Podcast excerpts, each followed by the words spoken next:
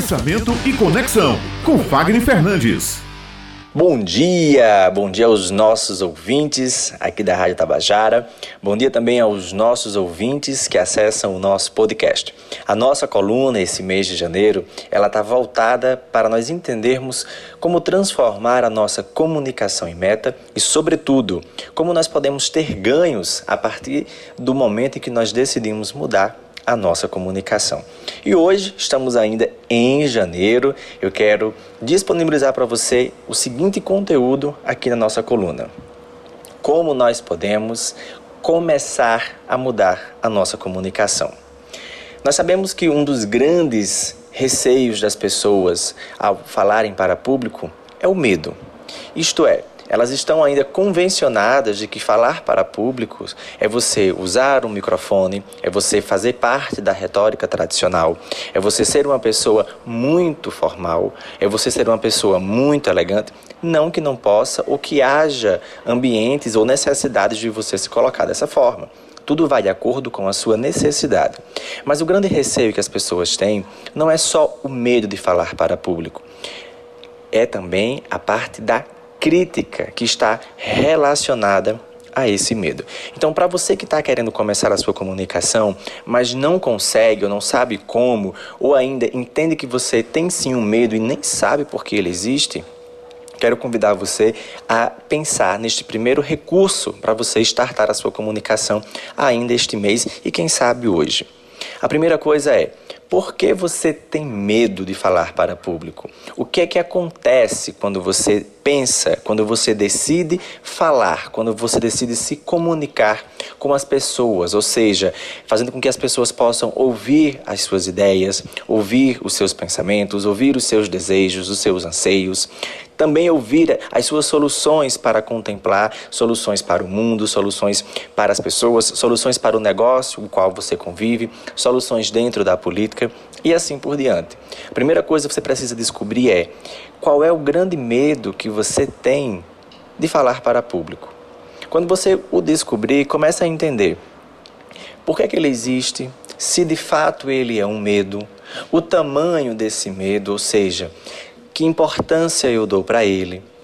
E mais, será que essa crítica que está correlacionada a esse medo, ela é maior do que aquilo que eu posso transmitir para as pessoas ou ela é menor? E sim, quem é que pode me criticar com base no que eu estou falando? Se eu estou seguro do que eu estou falando, se eu entendo sobre o que eu estou falando e se eu percebo que isso é uma verdade, não absoluta, mas uma verdade, que as pessoas precisam ter esse entendimento.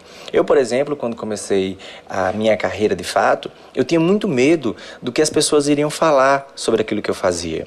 E essas pessoas estavam muito mais voltadas para a minha própria categoria de base, que é a fonoaudiologia. Até que eu simplesmente parei e pensei: nossa, mas eu não vou falar para o fonoaudiólogo. Não é ele que vai me comprar, ele é meu colega, de repente até um concorrente, mas não o meu cliente, mas não o meu público, mas não o meu eleitor. E aí, e aí eu comecei a focar nas pessoas que precisavam do meu recurso, do meu recurso, do meu conhecimento, da minha habilidade, das minhas potencialidades para ajudá-los a se comunicar melhor, assim como você pode fazer olhando as pessoas que precisam do recurso que você possui. Eu falo de falar para público, mas a comunicação vai muito mais além disso. A comunicação, ela está dentro da sua própria empresa, no seu ambiente empresarial, quando você precisa desenvolver uma interrelação com seus colegas, quando você precisa desenvolver e até assumir um papel de liderança a partir de você e integrar com os outros pode também funcionar no momento em que você vai apresentar uma ideia ou sugerir uma ideia, e no universo da política também. Muitos políticos, os bons políticos, eles não nascem prontos, ou eles não recebem essa patente de pai para filho como uma coisa hierárquica, no, como no, na, no mundo empresarial, por exemplo. Bons políticos nascem a partir das suas ideologias, das suas filosofias, né, das ideologias que você constrói ao longo da, da, da sua vida. E muitos bons políticos nós conseguimos encontrar ali na base, dentro dos movimentos religiosos, dentro dos, movimentos culturais, na própria universidade, no nosso dia a dia. Então, falar para públicos é muito maior do que você apenas fazer uma exposição para centenas de pessoas. Eu considero que falar para público é de um para um. Então, como primeiro pilar para você começar a mudar a sua comunicação agora, em 2020, em janeiro, sobretudo, para você começar o seu projeto de mudança é que medo eu possuo e qual a importância que esse medo tem na minha vida. E o segundo ponto, eu quero convidar vocês para pensar sobre vulnerabilidade. Ou seja, o que é ser vulnerável? A vulnerabilidade, no meu entendimento, é quando você está exposto a algo e por você estar exposto, o seu interlocutor, ou seja, as pessoas que estão ali com você, elas podem te encher de perguntas, elas podem te encher de ações, elas podem te, te encher de responsabilidades. Isso seria vulnerabilidade. E aí as pessoas têm muito medo de, ser, de serem vulneráveis, né? de, expor, de se exporem, de expor a sua própria voz, de exporem suas ideias, porque elas não sabem o que virá logo em seguida. Mas deixa eu te falar uma coisa.